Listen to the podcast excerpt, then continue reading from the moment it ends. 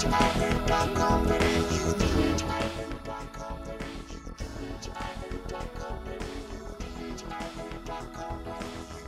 welcome to episode 170. This is a special lockdown briefing. My name is Jim Bavelis, Workplace Relations Legal Officer here at the VHIA. I'm here today with Clinton, Workplace Relations Consultant. Welcome, Clinton. Thank you, and happy to be here, Jim. Um, there has been a lot of uh, talk recently about mental health bargaining. Can you give us a bit of an update? Absolutely. Well, Clinton, we're now five months into bargaining, or to be more precise, 26 meetings. Needless to say, it's been a challenge and an experience all rolled into one. The challenge, I guess, clearly has been that we are bargaining via go-to meetings in Microsoft Teams, and this means that the personal communication is really missing. We've also been bargaining with two unions, and this has also been a little bit of an experience, particularly in matters where they do disagree among themselves. And we must also note that we are also bargaining for the forensic and mental health agreement as well. And last but not least, you know, the COVID restrictions as well. So it's been a challenge. Noted. And from what I understand, we have had an independent facilitator chair meeting since late August. Yes, that's correct. Former Commissioner David Gregory has been facilitating the discussions, and overall, they've been quite useful and productive. And how many claims were there in total? Listen, there were 200 in total. Now, whilst that uh, this is a, this may appear as a significant number, many of these claims can be grouped together or are indeed thematic. For instance, many HACSU and ANMF claims do cross over. And what have been the key themes of the claims? Listen, staffing profiles, classifications, uh, quality care, uh, treatment and support, gender equity, and professional development. Also, a large number of claims might be grouped into what we would call the Royal Commission outcomes bucket. In other words, considering that the uh, Royal Commission final report is not due until February 2021 and that the government has committed to implementing these recommendations, these claims will need to be considered through a facilitative clause. Noted. And I understand that there are a number of claims that have been agreed in principle. Can you talk us through this? Absolutely. There are a large number of claims that have been agreed. What our process has been is to categorize these claims into areas of the impact that they would have and what the ultimate interest really is. Can you elaborate on that? Of course, Clinton. In relation to impact, the real measuring stick, so to speak, is what will the overall impact be, say, from a cost or operational standpoint. For instance, uh, is it you know a no impact, minor impact, or a cost impact? The latter, being cost impact, obviously concerns aspects of financial consideration from union claims. I would also note that the claims that we'll discuss today are within the summary of the claims agreed in principle document which was issued to members on 21 October via Bulletin 2602. Thanks, Jim. And what would be a no impact type of claim that you mentioned? Yeah, so the, you know, great question. It would be the following claims or, or clauses. You know, clause 10, modernization of the agreement. Clause 11, incidents and operation of the of the agreement. Clause 17A, gender-based discrimination, which is actually new. Clause 18, consultation. Clause 18, capital A, consultation about changes to rosters or hours of work. Clause 22, managing conduct and performance. Aboriginal traineeship deed, which is also new. Clause 62, payment of salaries. And last but not least, you know, the PSOs be renamed as mental health assistants, which is also new. So, Jim, what I'm seeing is that the no impact claims, whilst important, would not necessarily impose financial and cost issues on DHHS or the health services. Clinton, that's right. Um, really, but there is a slight caveat to it. The one exception would be the Aboriginal traineeship deed. This is really where um, the claim or clause really is about inserting a provision for something that's obviously been previously agreed, and this, you know, is called the Aboriginal traineeship deed. And it was a previously departmental initiative, so there's really no requirement to point anything further to these roles. It has been previously agreed. And can you indicate what would be a uh, minor impact? Absolutely. Just to give you a, a quick rundown, Clause 19, redundancy and associated entitlements. Uh, is one. Clause 22.5c, this is around managing co uh, conduct and performance, particularly possible outcomes. And this really is about changes to uh, the clause that to reflect that any disciplinary outcome or counselling can only be relied upon, say, for 12 or 18 months and not just warnings. Um, further to that, clause 22.1, um, subsection E, managing conduct and performance. And this has to do with the exceptions, specifically employees who have not completed a minimum period of employment with their employer. To take that a little bit further, Clinton, where an employee has not completed the minimum employment period as defined under Section 383 of the Fair Work Act, you know, uh, the employer is to provide the concerns in writing, advise of rights to a representative, including a union. Also, this would um, entail that they have to provide an opportunity to improve their performance or conduct. And last not but least, proceed uh, with termination if it's insufficient improvement or in performance or conduct is noted. Further to that, we have clause 23.4, and this is the fixed term employment clause. And just to touch on this as well, this has been um, slightly rewritten. It's a rewritten clause to outline that fixed term employment will not be used to fill an ongoing position subject to these positions outlined where fixed term employment may be appropriate. The real preference here is for secure employment.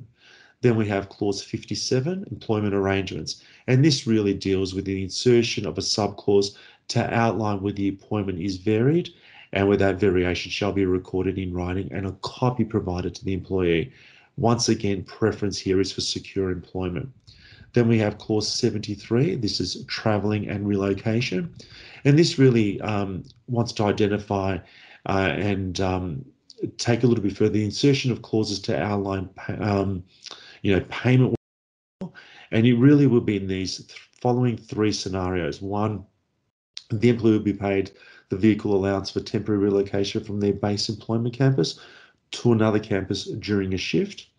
Secondly, the employee will be reimbursed for additional travelling cost where applicable, where an employee is required to temporarily relocate from their base employment campus to another campus.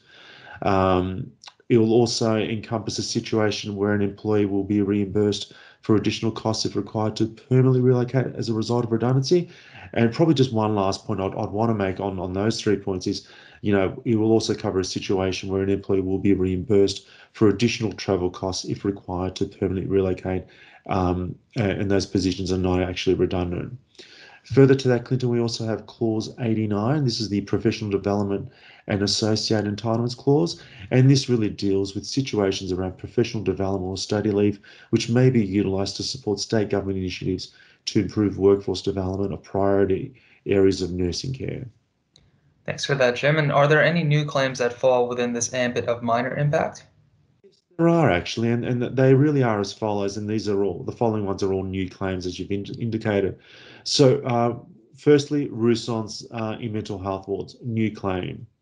Uh, secondly, clause 62.3, which is the payment of salary clause, has a, a, a new subclause specifically around biometric timekeeping, which is also new uh, and in line with uh, analogous provisions in the nurses agreement. And uh, we also have uh, lived experience workers to have access to supervision, which is also new. I guess if I could probably just take that a little bit further, Clinton, um, the, really these three, the key th themes of these three claims really is around professional development and responsive public sector, uh, building skills and capacity, as well as capacity. And right now, they are all subject to drafting. Thanks for that, Jim. And just a point of clarity, why would um, lived experience workers be deemed to be a minor impact claim? Yeah, I mean, it's a valid point that you raise, and, and um, as I've stated, I guess in a few previous podcasts, as well as I guess maybe um, in great detail in the reference groups, this is a it really is a key theme of HACSU's logger claims. In fact, probably the key theme for, for HACSU. Essentially, the introduction of lived experience workers into mental health will be a recommendation of the final Royal Commission report. That's that's a certainty. It's a fair summary that uh, the department, you know, has also factored the factored in these costs, and the real impact will be in what the descriptors look like, and this will be really a work in progress. Part of this will be to coordinate and develop with what already exists in Schedule 7 of the current mental health agreement in respect of, say, peer workers and consumer consultants. Thanks, Jim. And are there any other claims that might fall into this category that may appear to be significant, but from a cost perspective have minimal impact? Um, yes, definitely. And I guess it's really the the um, occupational health and safety claims. You know, firstly, specifically around clause 55.12, you know, subsection H. Um, this is really around, you know, return to work. Uh, the, you know, proposed clause to have um, employers advise employees that they may have a range regarding their return to work or rehabilitation. Uh, secondly, Um, amendments to, you know, clause 55.4c, really to outline, say that following an incident, the employer will, as soon as practicable, do, I guess, the next five steps. You know, firstly, provide all employees, you know, expo exposed to occupational violence with access to post-incident support services. Um, secondly, take appropriate action to prevent further injury to employees. Thirdly, conduct an incident investigation in a timely manner and implement controls where appropriate to prevent the incident recurring. Fourth, provide information regarding the employee's rights as relevant, including the making and lodging of a workers' compensation claim or reporting the matter to the police. And last uh, but not least, in relation to this, allow employees who require time off work to provide and statements relating to occupational violence to police and or by agreement to other relevant authorities without the loss of pay necessarily. And uh, there's just a couple of other things that also come up with the OHS clause. You know, 50.3, you know, subsection E, and this really deals with uh, risk management, uh, specifically, um, you know, uh, NUMs and ANUMs and supervisors to receive adequate uh, education education support to really ensure that uh, you know they can undertake um, the assessment of OH&S risks, uh, the undertaking of OH&S incident investigations, as well as consultation with staff over over over OH&S issues. Uh, the last two points around OH&S, um, you know, deal with I guess 55.3F, and this is um, also another risk management issue you know, and really inserting proposed words that the employers will ensure that all support staff are informed of any heightened OVA risk within the unit and any additional precautions that are necessary to reduce this risk. And it also wants to ensure that, you know, employers take additional precautions uh, as well.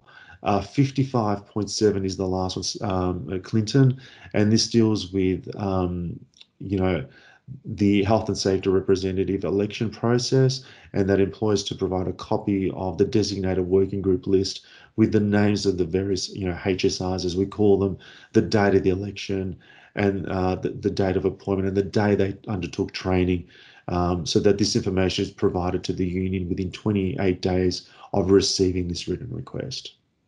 Thanks for that, Jim. And I'm going to turn my gaze to the cost impact claims. Could you uh, elaborate on that if you could? Absolutely. I guess there are many. So, uh, and some of them, I guess, are, are easy to identify. So let's probably start, I guess, with superannuation claims in clause 29. And there's really, I guess, two key components to this. One, proposal that superannuation is payable to employees nominated super account on the same day that the wages are paid, where uh, the employer's payroll systems are in fact capable of doing this.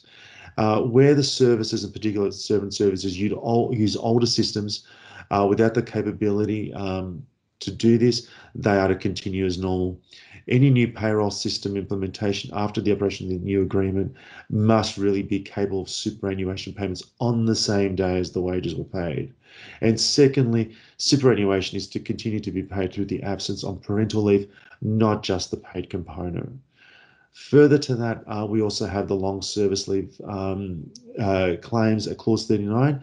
And this really is around another two key components. One, the parties uh, are supportive of the seven years entitlement, uh, but it will be done through a stage process. Really, at this point in time, you know, this is this is a, a drafting stage.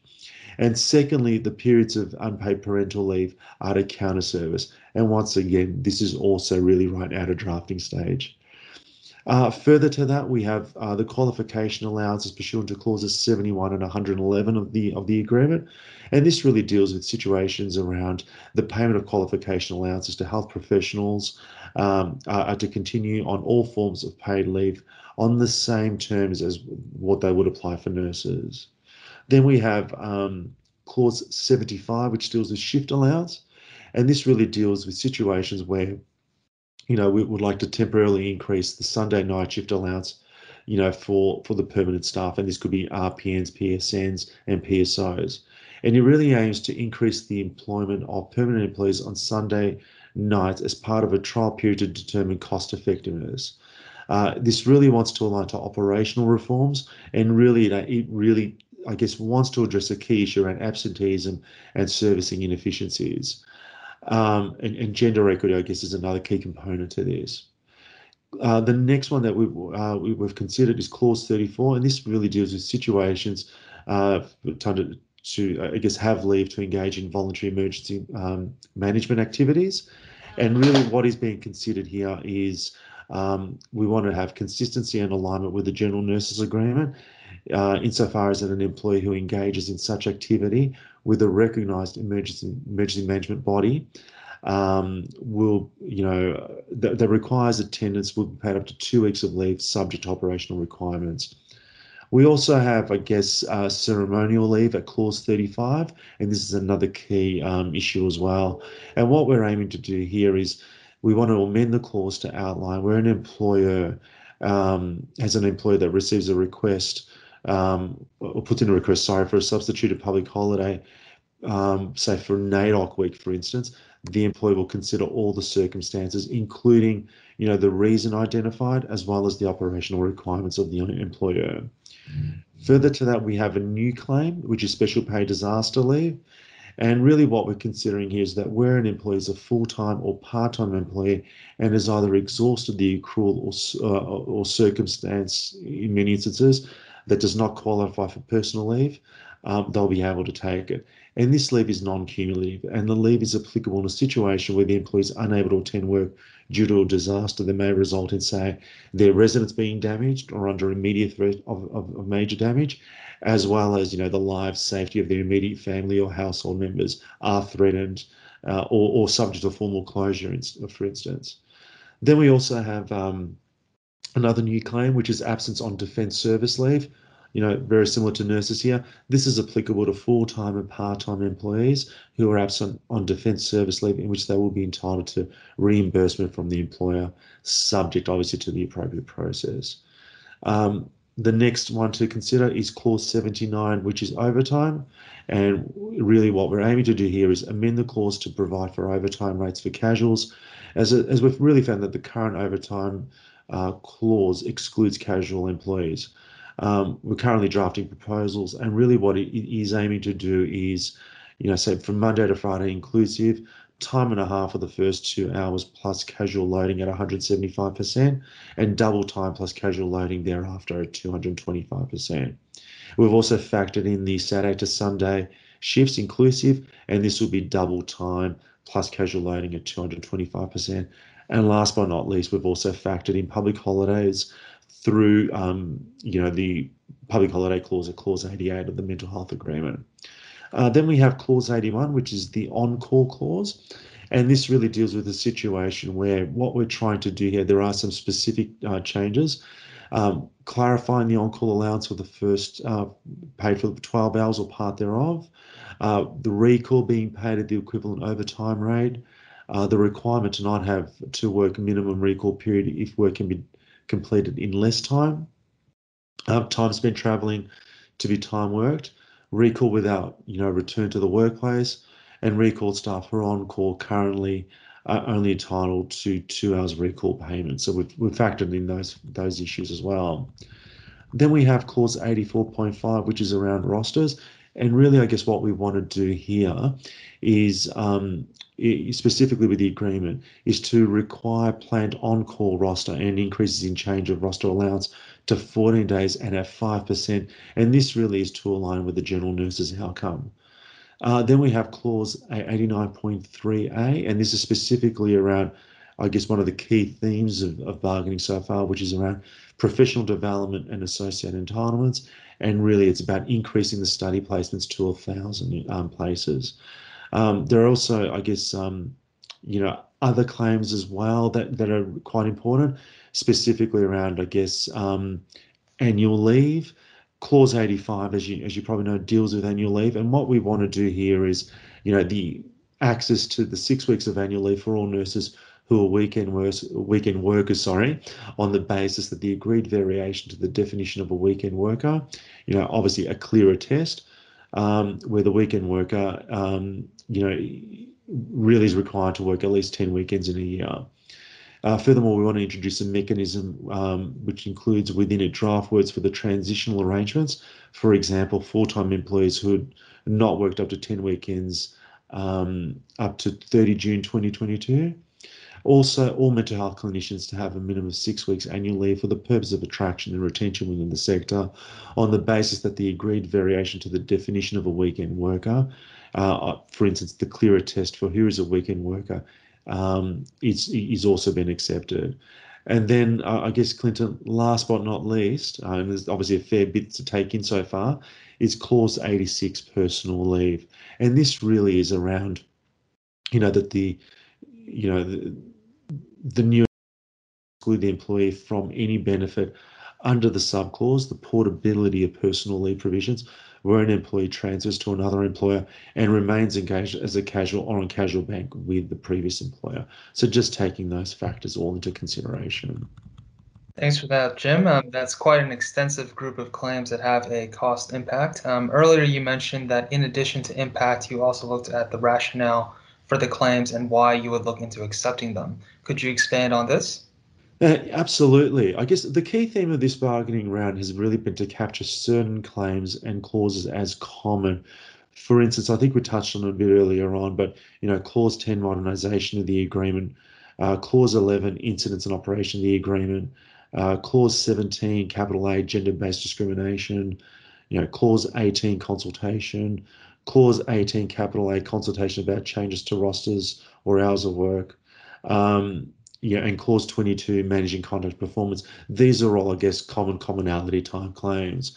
Whilst when you actually consider, say, the um, cost claims around superannuation and long service leave, these would almost certainly feel or fall into the bucket of gender equity.